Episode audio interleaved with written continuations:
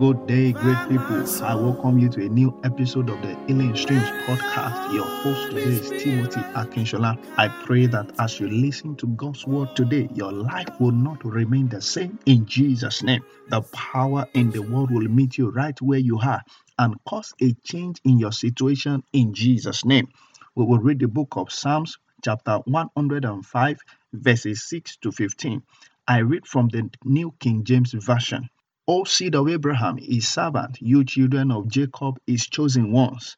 He is the Lord our God, his judgments are in all the earth.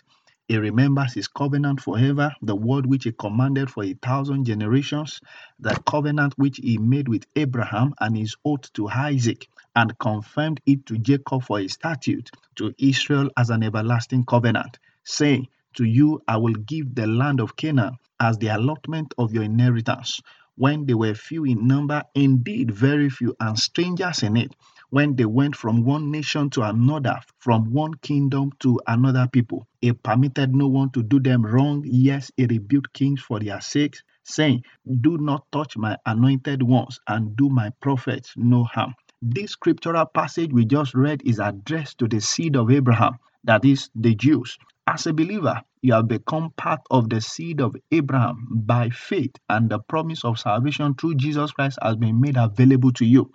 In our scriptural passage, we discover that the covenant of God to Abraham was passed to Isaac and then to Israel. Then it was fulfilled upon the nation. God's promise was to give the land of Canaan to them as an inheritance. Now, observe how the writer describes them in verse 12. He said they were few in numbers. It means that by numbers they did not qualify for the promise. To you, my dear listener, your age, size, connection, or qualification is not the determining factor for receiving your inheritance. The covenant of God upon you does not respect numbers, it is valid and works regardless of all limitations.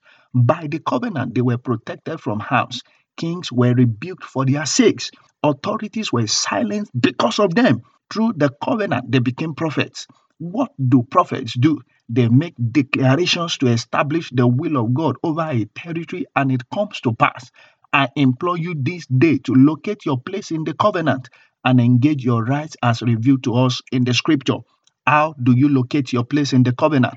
How do you lay hold on the promise of God for his children and also for you as an individual? All you need to do is to accept Christ as your Lord and Savior. When you do this, you automatically become a part of the covenant of grace through Jesus Christ. Let us read Galatians chapter 3, verse 29 for confirmation. It says, And if ye be Christ's, then are ye Abraham's seed, and heirs according to the promise. Therefore, access to the covenant of Abraham is guaranteed through Christ. And if you are in Christ, yet you do not see the manifestation of the covenant in your life, it means that you have not been exercising your faith for proper appropriation of the promise into every area of your life.